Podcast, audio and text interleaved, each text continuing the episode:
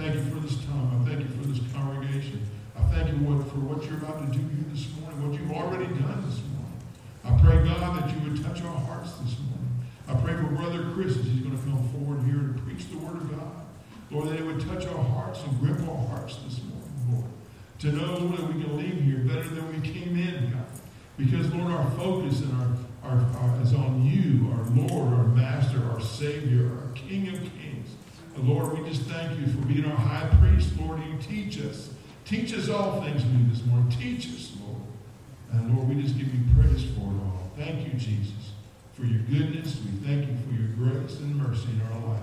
We praise you. There's anyone here today that's lost, that's never trusted you, Jesus, they never recognized that they're sinful, never recognized they have sin in their life, or that they would come clean this morning and turn their life over to you, Lord Jesus, and be saved today before it's everlasting too late.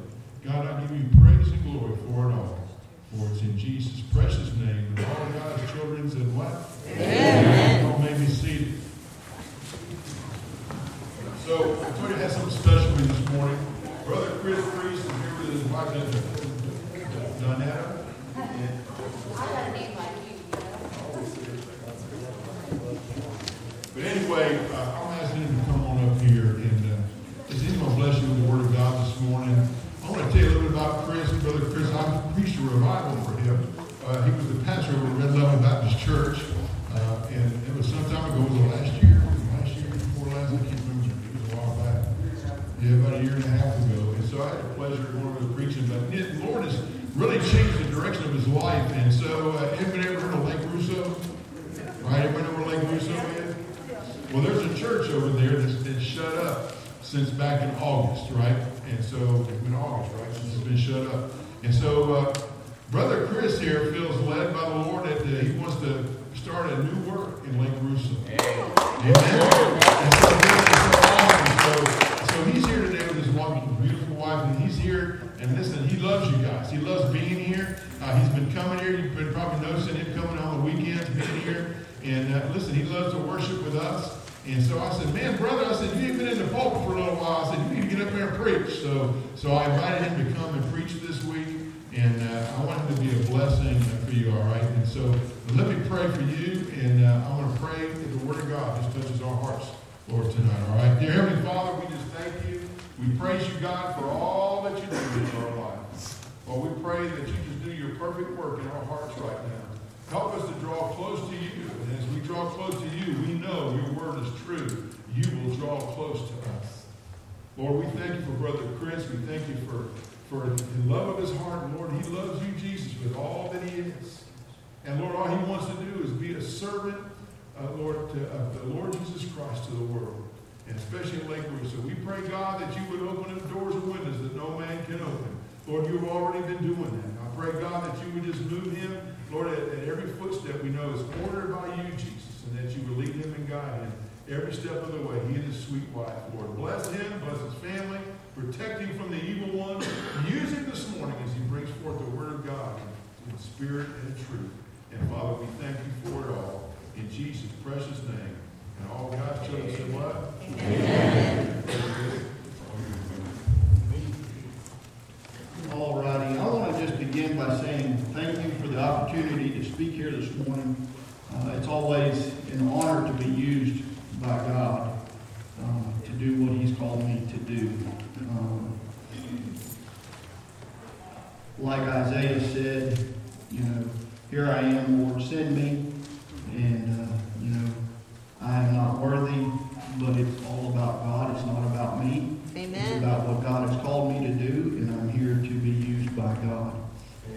This morning, I want to look at some things that Pastor Phil has been saying and, and some of the, the questions that he has used over the last few weeks in his messages that God has spoken to me. And, um, and God has just really been burdening my heart and speaking to my heart through those questions and comments as Pastor Phil has been speaking, uh, preaching the last few weeks. Um, and last week he talked about the calling that each believer has. And so God spoke to me, and as Pastor Phil was preaching last week, and he was speaking on the calling that each uh, believer has, God spoke to me about making Jesus famous in the world. And I wrote that down on the back of the, the little insert in the Bible, or uh, in the bulletin. And so I took that home and I started just kind of flipping through scriptures and I started pondering that statement make Jesus famous in the world. And God led me to the book of Acts. And the book of Acts is where the church comes into play. And the, the chapter 4 is just a chapter that really just blows my mind. It, it, it's a chapter that really just speaks to my heart. And if I had to pick a, a, a favorite chapter in the Bible, like a whole chapter, like this is my favorite chapter in the whole Bible, chapter 4 of Acts is probably one of the ones that would be up there at the very top, like top three. Um, but as I pondered this statement and started seeking God's face and, and just praying and, and, okay, God, what is it I'm going to, how am I going to develop this statement? How am I going to use this statement to preach?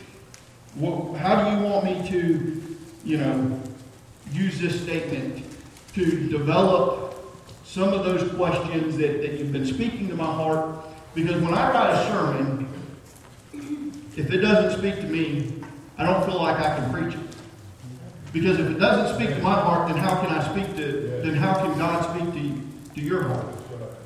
So it, when I start to review that, that sermon, if it's not speaking to my heart, I throw it in the garbage and start over again. Because I'm like, okay, God's just not speaking to me. He ain't going to speak to nobody else. And I'm obviously, you know, putting my own words together here. So God led me to kind of use the context of the first three chapters to build upon to get to chapter 4. So, starting in chapter 1, we see that Jesus is, is at the very end of his, his time on earth. He's getting ready to ascend to heaven, and he's talking to the disciples, and he's telling the disciples and all those that are gathered around him that they need to, to stay in Jerusalem. That, that when he ascends, to go back to Jerusalem and wait in Jerusalem for the coming of the Holy Spirit. The promise of the Father is what he called it there. And he continues to tell them that John, the ba- John baptized with water, but they're going to be baptized with the Holy Spirit not long afterwards. And in John, or in Acts chapter 1, verse 8, he tells them, But you will receive power when the Holy Spirit has come upon you, and you will you shall be my witness both in Jerusalem and in all Judea and in Samaria, and even to the remotest part of the earth. He says, You will receive power when the Holy Spirit comes upon you. You will receive power. Let me tell you this power. If I didn't have that power, I couldn't get up here. Because I've been the most shyest person that I've ever known. As a, a, as a child, as a teenager, as a young person, I always sat in the very back corner of the church because I grew up in church. And I would pray, Lord, don't let nobody speak to me because I don't want to have to speak to them. When God called me into ministry, I said, Lord, you got the wrong Chris Priest. There's got to be another one in, in, in, in this world because you got the wrong one. We know God don't make mistakes. Amen. But I told God, you made a mistake here. I, am not the right Chris Priest you got here when you called me into ministry. I ain't getting up there and speaking. Scares me to death. It scares me to death to be up here. But let me tell you, the greatest thing in the world is when Pastor Phil says, we're going to go in that room over here, his office, and we're going to pray. Lord, I felt the Holy Spirit indwelling in that room. Pastor Phil, Brother Gary, Brother Bob praying. Man, I, I told my wife when I come back, she's like, where have you been? I said, let me tell you about it. Pastor Phil drug me in his office in there, and we they prayed, and we prayed together. I said, when we start this church, we're going to do that. Amen. I'm going to get some brothers, uh, you know, some main leaders of the church, and they're going to pray with me before I get up there and preach. I've always, I've always, since I started preaching, I would get to the church at like 5.30 in the morning so that I could prepare my heart and I would come to the altar and I would pray. Now, you don't have to come to the altar to pray. You can pray wherever you're at. But I'd always come to the altar because, you know, we Christians, we just feel like this is a special place. But this is where I would come and I'd say, Lord, whatever it is, before I'd even go to my office and, and start reviewing my sermon and, and, and, and reading my Bible or anything for the morning. Because I'd get up early, I'd, I'd get dressed, you know, after I got did all my stuff at the house. I'd come to the church. First thing I'd do is I'd walk right down to the altar and I'd pray. Lord, reveal to me anything that needs to be removed from my heart. Anything in my life, you know, from last week, leading up to this week, that needs to be removed. That's right. So that you can indwell me and use me today. That I can be completely filled with the Holy Spirit to be used. Because it's not about me, it's about Jesus Christ. So, and then I'd go to my office and I'd review my sermon. See, because I, I needed to do that before I got in my office and review my sermon because God might say, hey, you need to cut this out or that ain't even the sermon to God.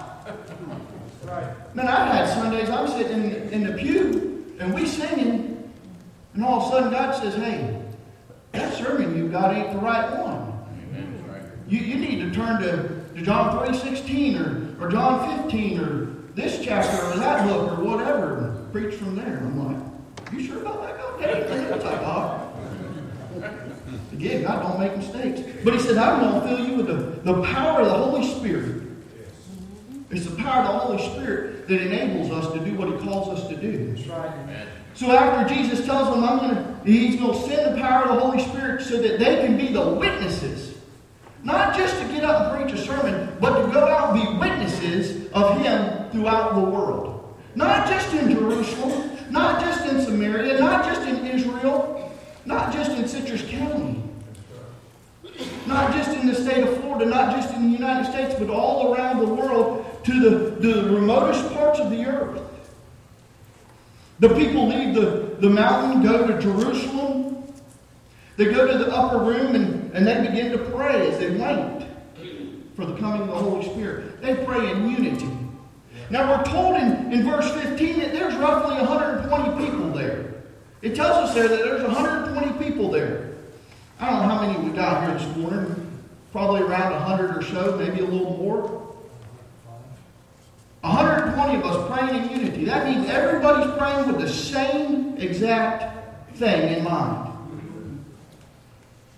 I, I've grown up in Southern Baptist Church my entire life. Same church.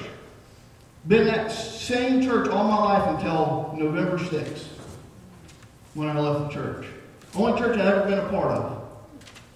I know how hard it is to get people to do the same thing. Go ahead. It ain't easy. Now they 120 of them praying for the exact same thing in an upper room. 120 people in the same room, that's hard to do anyway. But then in chapter 2, we're told about the coming of the Holy Spirit, the day of Pentecost. It was 10 days later from when Jesus ascended to heaven. They're, they're, they're praying. 10 days. 10 days they're praying in unity. Not just one day, not just two days, 10 days. Man, it's hard enough to get people to come out on a Wednesday night and pray together, right? They come together for 10 days straight. Man, it's hard enough to get people to come together for revival for three days. I, I man, back in the day, you'd have week long, two week long revivals. Here, these guys, men, women, they met for 10 days. It says, then the Holy Spirit came like a violent rushing wind. It sounded like a violent rushing wind. You ever be sitting outside and you hear the wind blowing through the pine trees? So loud that you're like, man, what in the world? Maybe some of y'all are from Midwest or something and you hear a tornado. I've never been near a tornado, but I've been in many hurricanes. That's kind of my thought here. Power of the Holy Spirit coming. It ain't going to just sound like a it was a violent rushing wind. It says that the Spirit appears like tongues of fire on the people. This people started speaking in different tongues as the Spirit gave them utterance. I want to stop right there we want to talk about the, the day of Pentecost real quick here. It means 50th. Pentecost means 50th and refers to the Feast of Weeks or Harvest, which was celebrated 50 days after the day of Pentecost, or after Passover, and it fell in May or June, depending on the moons and all that. It was one of three annual feasts for which the nation of Israel was to come to Jerusalem at, at Pentecost, and offering of first fruits was, was made. Therefore, this was a large gathering of people from all over the known world. There was estimated anywhere from 200,000 to 2 million people in the city of Jerusalem that day. There's a lot of people there from all over the known world. Not just in the city, but in the suburbs, in the, in the surrounding areas. They're coming there to give of their first fruits. They're come there to pray, to offer offerings. They're there. With all these people from all over the known world, there's people there that are speaking different languages. They all know the, the, the, the, the regular language that everybody spoke. It, it, here in Florida, here in Florida, if, if you go up and, and, and you do some research on NAM, North American Mission Boards, you can see that you can reach the world right here in Florida, especially if you go down to South Florida. Because it is estimated, it is believed that the majority of the world has congregated in Florida. They say that a thousand people move to Florida every day. 300,000 people is estimated to move to Florida every year. And not just from the United States, from all over the world. There's people that speak all languages right here in Florida. I only speak English. My wife says I speak Red Levelland. I'm from Red Level. Don't Google Red Levelland, though. That's it, it's actually a computer programming language. I don't speak computer programming language.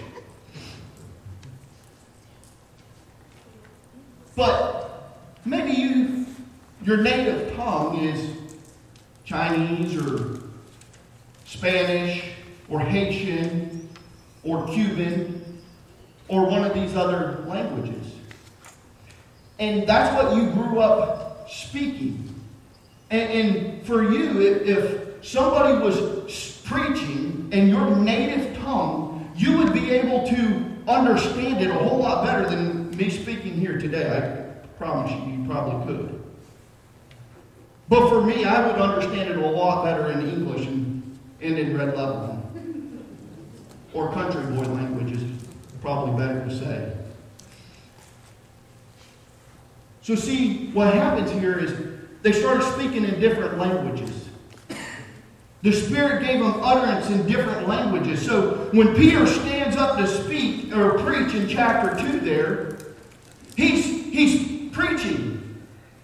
And, and, and as the 120 are, are starting to go out into the city, they start to utter in different languages to all the known languages of the world so that every person is hearing it in their native language so that they understand it to the best of their ability.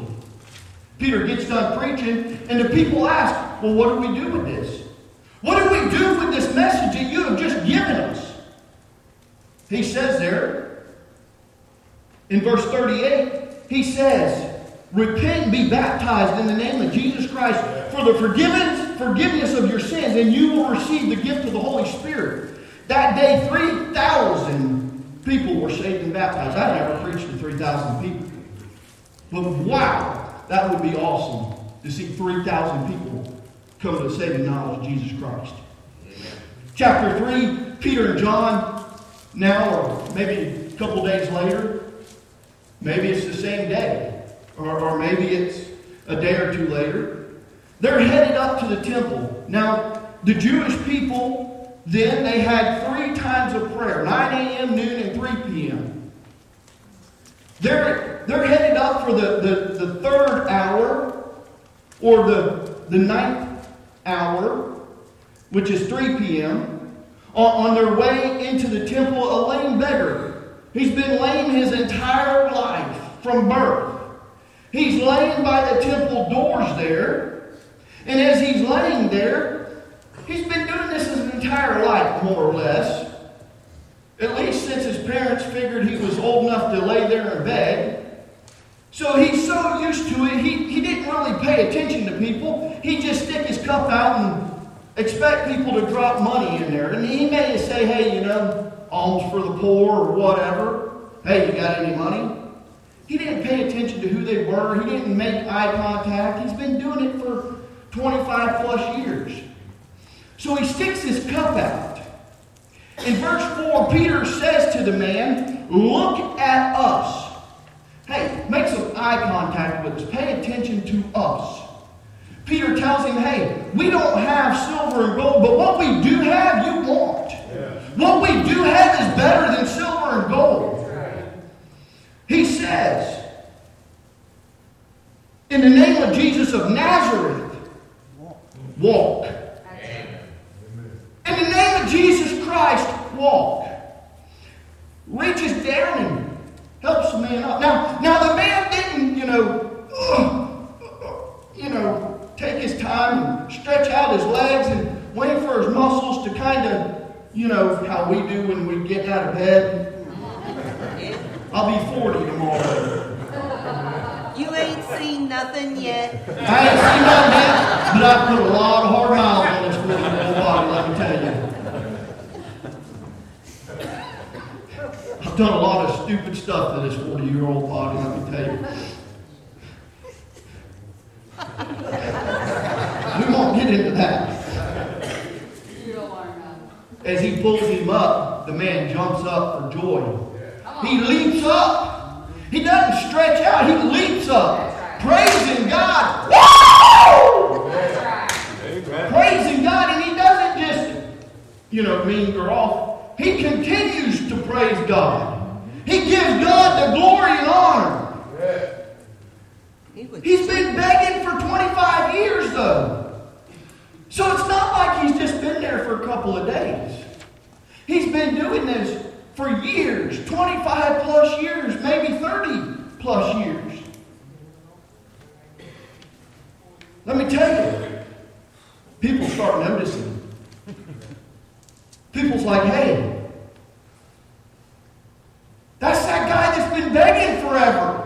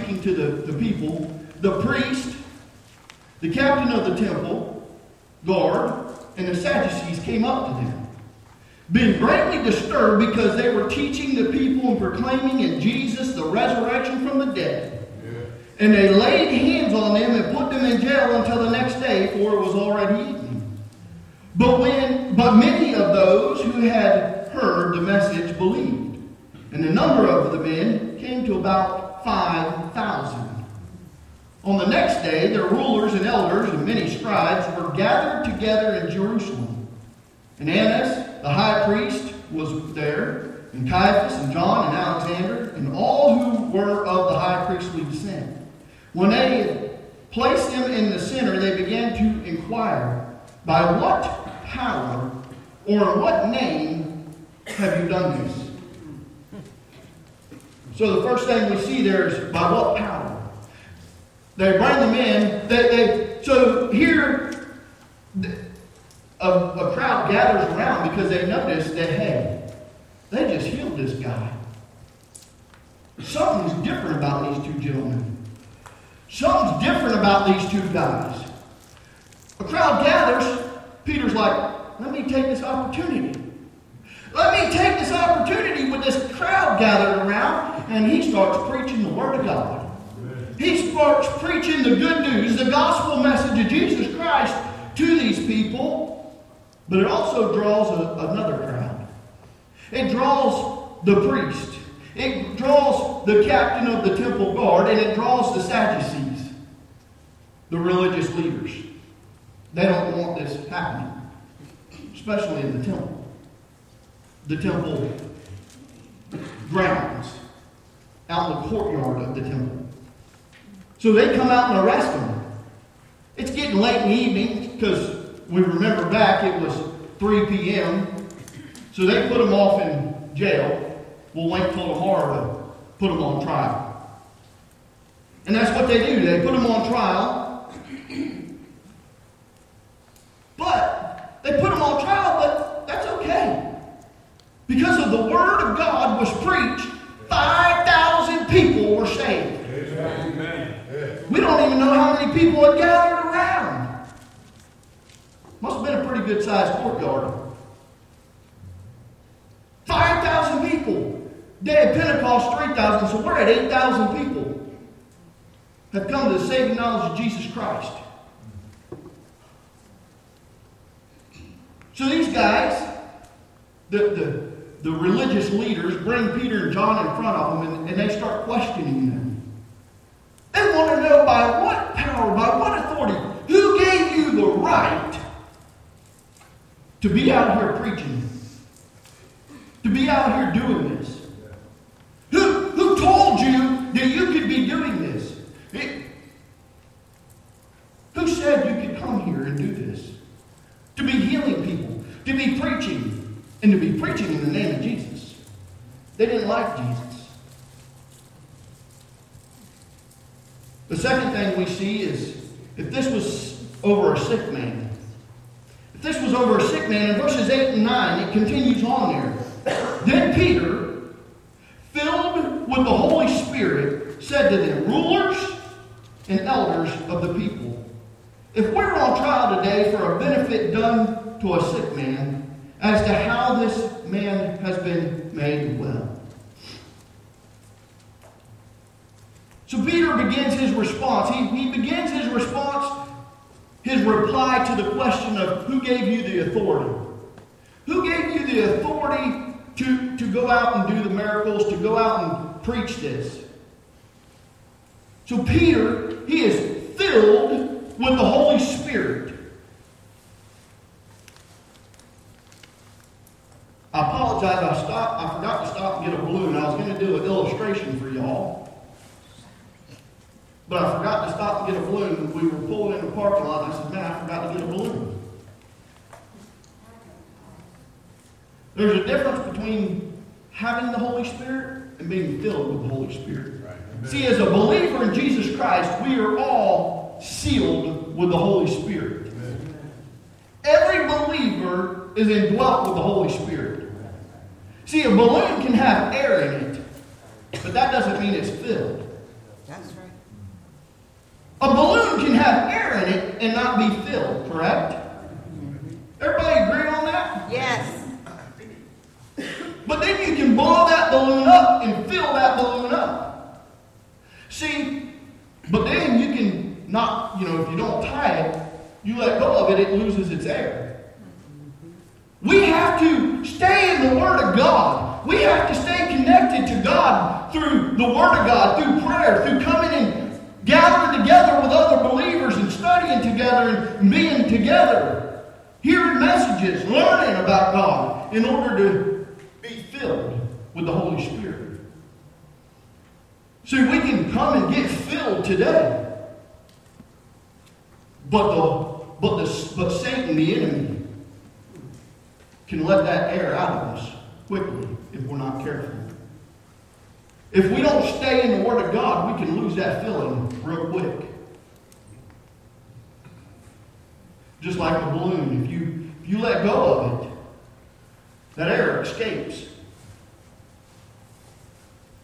We gotta we gotta read the Word of God to, to put that air, keep putting that air in us. Keep putting that air in us. We gotta talk to the Lord to keep putting that air in us. We gotta stay connected to God to keep putting that air in us. And if we're not careful, we're gonna lose that air. If we don't keep that connection with the Lord.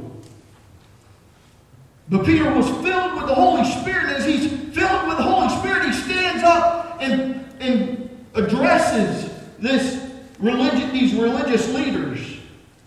And he tells them, hey, if we were on trial because of what we did with this sick man, if it was if we were on trial for a benefit done with a, a, a sick man, this trial would be completely different.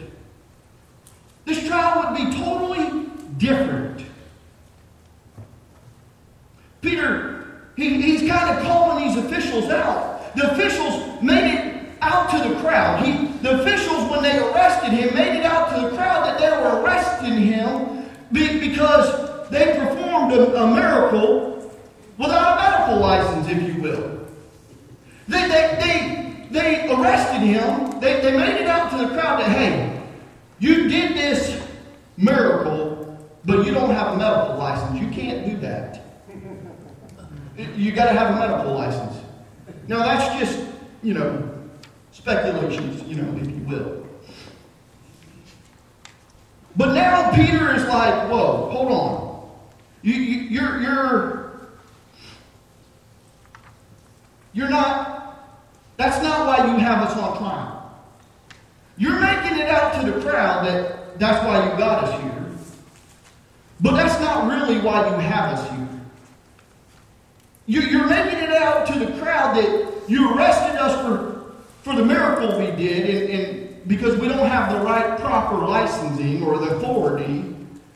But that's not really why you have us here. As we continue on in verses 10 and 11, we see that Peter turns the tables on them. Verses 10 and 11, Peter continues on. He says, Let it be known to all of you and to all the people of Israel that by the name of Jesus Christ, the Nazarene, whom you crucified, whom God raised from the dead, by this name, this man stands here before you in good health. He, meaning Jesus, is the stone which was rejected by you, the builders, but which, but which became the chief cornerstone. So here Peter says, let, let it be known to all. He, he's not just talking about the Jewish officials there. He's meaning to all Israel, to all the world. He wants everyone to know, all people of Israel, that it is by the name of Jesus Christ of Nazareth. Peter also did not want anyone to mistake who he is speaking of here. So he specifies that it was Jesus Christ of Nazareth. He's saying this is Jesus Christ who came from Nazareth. This isn't Jesus Christ from, from Galilee. This isn't Jesus Christ from Bethlehem or, or from some other place. This is Jesus Christ from Nazareth, the son of, Jesus, uh, of Mary, the, the son of God Almighty. This is Jesus Christ, the Messiah. Peter turns the tables on the Jewish officials and Peter says to them, This is Jesus Christ of Nazareth, whom you crucified. He didn't beat around the bush either. He's pointing the finger right at him. He says, God raised him from the dead. He brings it right out too. See, there was speculation. They tried to cover the resurrection of Jesus Christ up and say, oh, they stole the body. They did this, they did that. He said, no, God Almighty raised him from the dead. Amen. And then he says, Jews, he says to the Jewish officials, you know, they asked, by what power that Peter and John spoke healing? I've been drunk, I have. He says, Peter says, it, it's by his name. He says, it's by the name of Jesus Christ of Nazarene. Peter says, this man stands here before you in good health. So we see there that, that this man, the lame man, is there with them. The lame man is there with them, and, and Peter says, it's by the name of Jesus Christ of Nazareth that this lame man is here. It- It's not anything that Peter and John did. It's nothing that they had done except speak the name of Jesus. They spoke the name of Jesus. Peter continues on and he says, He is the stone which was rejected by you. He is the stone that was rejected by you, the Jewish officials. The Jewish officials rejected Jesus. They never accepted him. They never accepted him as a prophet. They never accepted him as the Messiah. They still have not accepted him as the Messiah. And it is our job as believers to go forth and make sure that they understand he is the Messiah. The Jewish officials had rejected him as the cornerstone. They had rejected him as the Messiah. We see, I believe, one of the greatest verses in the Bible. Verse 12. No other name. Verse 12. And there is salvation in no one else, for there is no other name under heaven that has been given among men by which we must be saved. No other name. You can't be saved under Buddha. You can't be saved under Muhammad. You can't be saved under Allah. You can't be saved under Confucius. You can't be saved under no other name but the name of Jesus Christ, the Son of God Almighty. And Peter is telling the Jewish officials this that there is only one name, and that person can find salvation in, and it is only through Jesus Christ. Paul, writing to the Philippian church in, in Philippians 2 9 through 11, tells us this. For this reason, also, God highly exalted him and bestowed on him the name which is above every name, so that at the name of Jesus every knee will bow, of those who are in heaven and on earth and under the earth, and that every tongue will confess that Jesus Christ is Lord to the glory of the Father. Amen. The whole world saved. The name that we need to be, be making famous is this. God the Father has already exalted it highly above everything and anything else. And whether you accept it for salvation or not, you have a chance. Before you take your last breath or before the last trumpet sounds, you have to accept the name of Jesus Christ for salvation. And if you don't, you will bow before the name of Jesus Christ. That's right, right? Amen. So whether you are saved or not, you will bow before the Lord Jesus Christ one day. But at the time that all people, saved or not, bow, it is eternally too late. There is no universal salvation. Amen. There is no universal salvation when all names, in Philippians there, when God is telling us that every knee will bow and every tongue will confess, at that time it's eternally too late. At that time, the world has come to an end. We either accept Him here and now for salvation, for the sacrifice that He has done for us, for the blood that He has shed on that cross, for the sins that we have committed, for the forgiveness that He has given to us. Thank God for grace Amen. and mercy. That's what we walk in. Or we will bow and then be sent to hell's damnation. Amen. John 14, 6 says this. Jesus said to him, talking to doubting Thomas, I am the way, the truth, and the life. No one comes to the Father but through me. Yeah. Jesus is the only way to the Father, the only way to to salvation. It is better to accept that salvation than to be made to bow before Him and not receive salvation.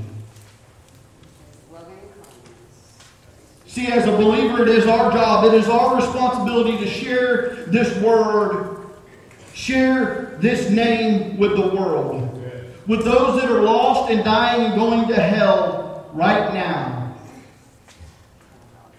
I don't believe I wrote down the statistics, but it is 152,000. I believe Pastor Phil shared it the other day too. 152,000 people across the world dying every minute 152,000 people die every minute in the world.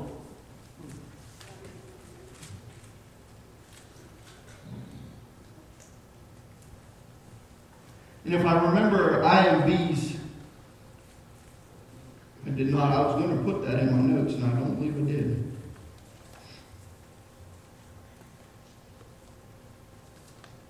And out of those 152,000, I believe the majority of those are lost. I think it's three out of four people that die every minute are lost. Are lost. Church, we as Christians are failing in our job. How do you know that? Sorry. Statistics. God judges. God judges. Yes, God judges, God judges. but when you do surveys, you can ask the questions. Spirit of God or spirit of the world? Whichever one you are. It is our duty to make Jesus famous in the world. Out of 7.5 billion people in this world today,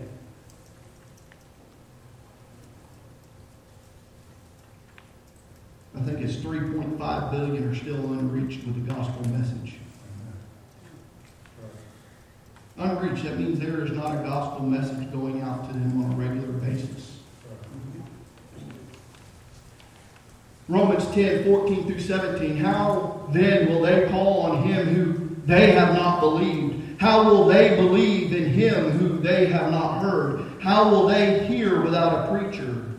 How will they preach unless they are sent? Just as it is written, How beautiful are the feet of those who bring good news of good things. However, they did not all heed the good news, for Isaiah said, Lord, who has believed our report? So faith comes from hearing, and hearing by the word of Christ. You know, it says there, How will they preach unless they are sent? Let me put this out there. This is not talking by, about a preacher who is called to the gospel ministry. This is talking about a person that is proclaiming the good news of Jesus Christ. This is talking about a person that is sharing the gospel message. This is talking about a person that is sharing their faith. We are all called to share our faith. Verse 17 says, So faith comes from hearing, and hearing by the word of Christ. Every believer is called to share their faith. Every believer is called to share the gospel message. Every believer is called to share the good news. Every believer is called to share your Jesus story. Your Jesus story is how Jesus saved you from your sins. We all must be saved from our sins or face hell's damnation. Verse Number five is speaking boldly. Now back to our main text in verse four, in chapter four of Acts. It says in verse thirteen through nineteen, as, as the uh, Jewish officials then respond to Peter, it says in verse thirteen through nineteen. Now, as they observed the confidence of Peter and John, and understand that they were uneducated and untrained men, they were amazed and began to recognize them as having been with Jesus. And seeing the men who had been healed standing with them, they had nothing to say in reply. But when they had ordered them to leave the council, they began to confer with one another, saying, What shall we do with these men? For the fact that a noteworthy miracle has taken place through men, through them, it is apparent to all who live in Jerusalem, and we cannot deny it. But so that it will not spread any further among the people, let us warn them to speak no longer to any man in, his, in this name. And when they had summoned them, they commanded them not to speak or teach at all in the name of Jesus. But Peter and John answered and said to them, Whether it is right in the sight of God to give heed to you rather than to God, you be the judge. In verse 13, we are told that the Jewish officials observed the confidence or the boldness of Peter and John, but they also understood that these two men were uneducated and untrained men. Let me tell you, you don't have to have a biblical degree, you don't have to have a seminary degree to share your faith. You have to have a Jesus story. If you have been born again, if you have a saving knowledge of Jesus Christ, if you have accepted Jesus Christ as your Lord and Savior, then you have a Jesus story. Peter and John were fishermen. They were not Pharisees or Sadducees or scribes. They were fishermen. Therefore, they had not been to Bible school. They had not learned the scriptures like these Pharisees had. But they were standing in front of these religious leaders, and they stood there with boldness to speak to these religious leaders. In Matthew 4 18 through 22, Jesus calls Peter and John. First, he calls Simon, who we know is called Peter, and Andrew, his brother. They're out fishing and, and they're casting a net into the sea. And Jesus says to them, Follow me, and I'll make you fishers of men. They immediately left their nets and followed Jesus. Going a little bit further, he sees James and John, the sons of Zebedee. And he, they're casting, they're mending their nets in the boat with their father, and immediately he calls them, and, and they left their boat and their father. They left the family business, their careers, and followed Jesus. Amen.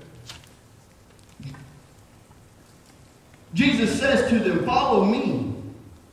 They immediately left their, their, their jobs, their careers, their family businesses, and followed Jesus.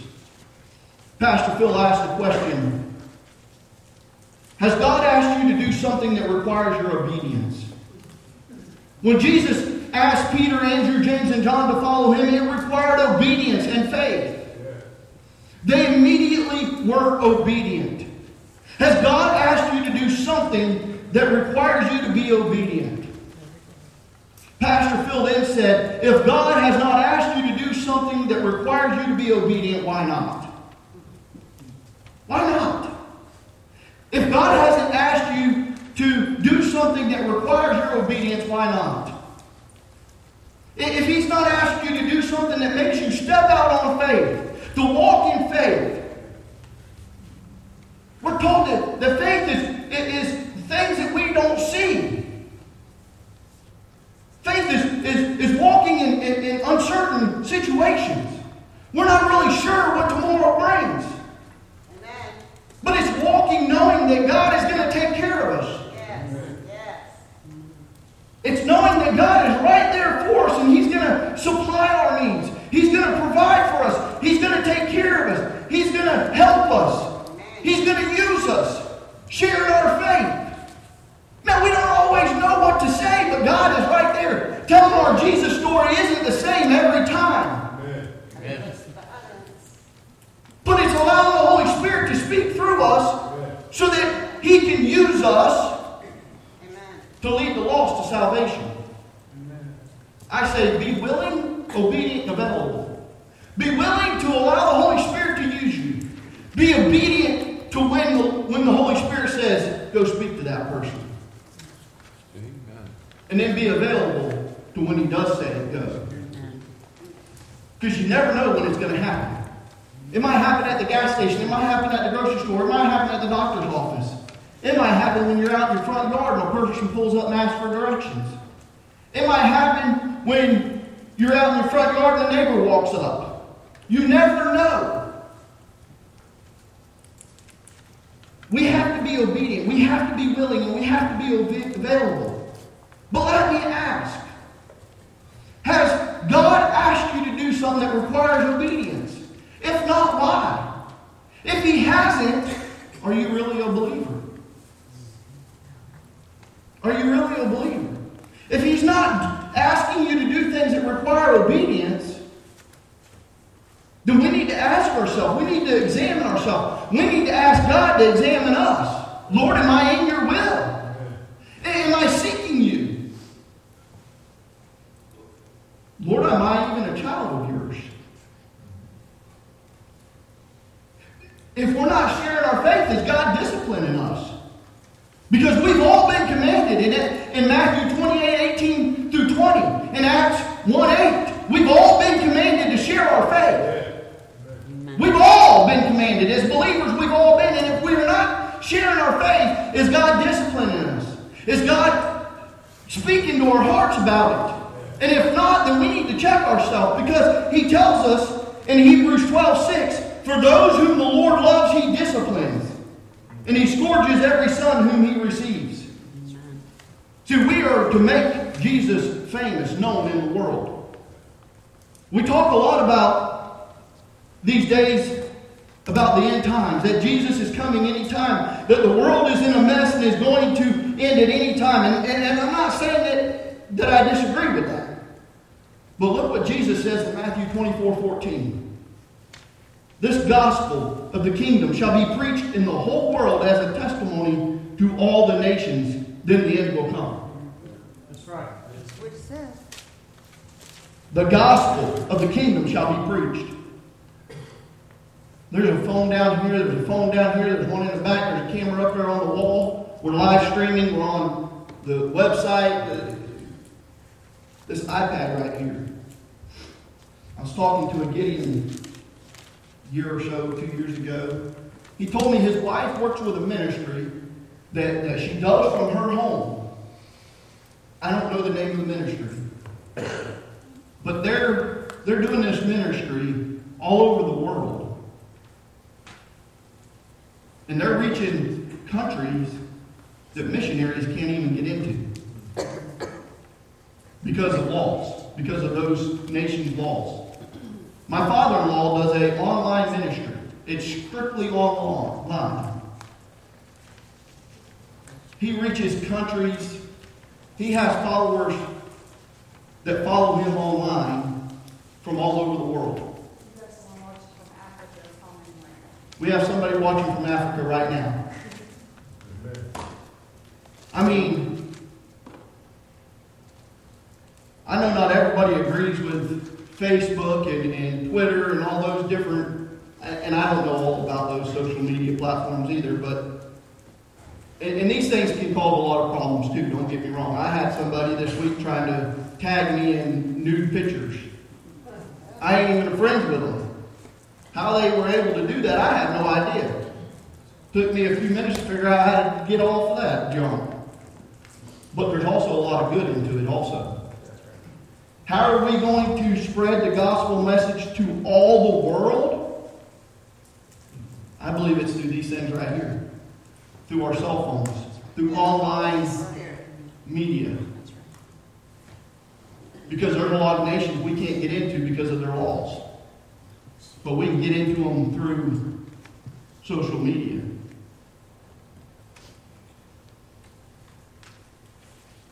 The gospel can be preached into those countries with that. We got to get busy. There's a lot of lost people right here in Citrus County. I did a I did a did a lot of research a few months ago, probably close to a year ago, through surveys. Surveys that are done, I don't know how they're done. There's a lot of research that goes into those surveys about people that claim they don't believe in Jesus. And you would be surprised at how many lost people there are in Citrus County. It's our job. We're right here in Citrus County to share the good news of Jesus Christ with those people. Paul wrote in Romans 1.16, he said this, For I am not ashamed of the gospel, for it is the power of God for salvation to everyone who believes, to the Jew first and also to the Greek. It is the power of God for salvation. Amen. We can't be ashamed of the gospel. And you say, well, I'm not ashamed of it. When's the last time you talked to somebody about the gospel?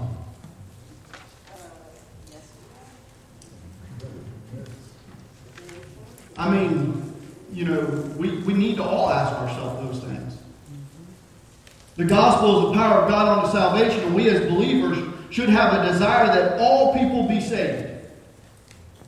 And we need not be ashamed, but go forth and share this gospel message that Jesus died on the cross for the sins of whoever believes in him. Should not perish, but have everlasting life. We all fall short of the glory of God. Every one of us makes mistakes. Every one of us has times in our life that we, we mess up, that we come short of the glory of God. We miss the mark. Amen. But praise God that He loves us so much that He sent Jesus to die on that cross so that we have a way that salvation, so that we can be found righteous before Him through that shed blood of Jesus Christ on the cross because of His perfect sacrifice on the cross. Amen. Amen. Romans 10 9 and 10 says this that if you confess with your mouth Jesus is Lord and believe in your heart that God raised him the, from the dead, you will be saved. For with the heart a person believes, resulting in righteousness. With the heart, not with the mind. You got to believe in your heart, resulting in righteousness. And with the mouth, he confesses, resulting in salvation. And if you will believe that Jesus died for you today, believe in your heart and confess with your mouth, you shall be saved. And Romans 10 13 says, For whoever will call on the name of the Lord will be saved. Amen. We have to call upon the name of the Lord. Believe in your heart that Jesus died on the cross. He died for you. I don't care what you've done. We all have made mistakes. We've all messed up. We all have sins in our life. But we all, I don't care what you've done, we all can call on the name of the Lord for forgiveness of our sins. Amen. Praise God. Believe in your heart that He died for those sins and that He has forgiven you of those sins. Believe that God raised him from the dead three days later and that he ascended to heaven and sits at the right hand of God the Father and that he is making a place for you right now. Amen. Confess with your mouth that he is Lord and of lords and King of kings, that he is Savior of your life, and you shall be saved. and King of Kings. Amen. Let's pray. Father, I thank you that you are the name that is above all names. The God the Father has exalted you above all so that we may be saved. Lord, I thank you that you are the one and only way to salvation. Lord, that you have made that way for us so that we can be saved. Lord, I thank you that if there is anyone here today that has never accepted you for forgiveness, for salvation, that, Lord, that you are sitting, waiting, that you are standing here with your arms wide open, ready to accept them. That, Father, all they have to do is ask. Lord, all they have to do is call upon the name of the Lord Jesus Christ. Father, I know Pastor Phil would love to speak to him more. Lord, I, I, myself, Pastor Phil, Brother Gary, Many of the leaders here would love to stop and pray with them and talk to them and share more scriptures and the Word of God with them. So, Father, I pray, Lord, that if there's any here that have never accepted you, Lord, that your Holy Spirit would just stir in their hearts before they leave here today. That they would stop somebody before they leave this place. Lord, if there's any believers here that, that need to just talk to you. Lord, they need to, to work some things out. Father, that they, they say, I, I haven't really been sharing my faith like I should be. I haven't been being obedient like I should be. I haven't been making myself available to the Holy Spirit like I should be. That today would be a day that they do that. That they would turn a new leaf that they would start a new chapter. Lord, that we would make a, a promise to you, a covenant with you, Lord, that, that we would begin putting ourselves out there willing, obedient, and available to you, to be used by you, whenever, wherever, however you see fit, that your kingdom may be expanded and the lost may come to the saving knowledge of Jesus Christ. For your glory, for your honor. Lord, we thank you for what you have done here today. Lord, I pray that you would be with the people as they leave here today. Lord, that you would stir their hearts, would empower them to share their faith, their Jesus story, with those that they come into contact with. Lord, I ask these things in Jesus' name. Amen.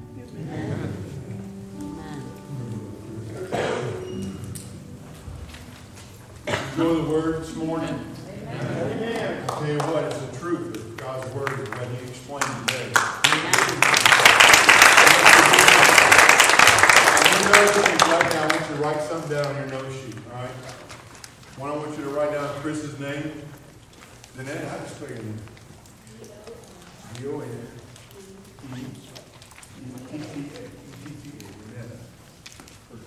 Anyway, I want you to write their names down, because I want you to be praying for them as they begin to start new work. But something else I want you to write down.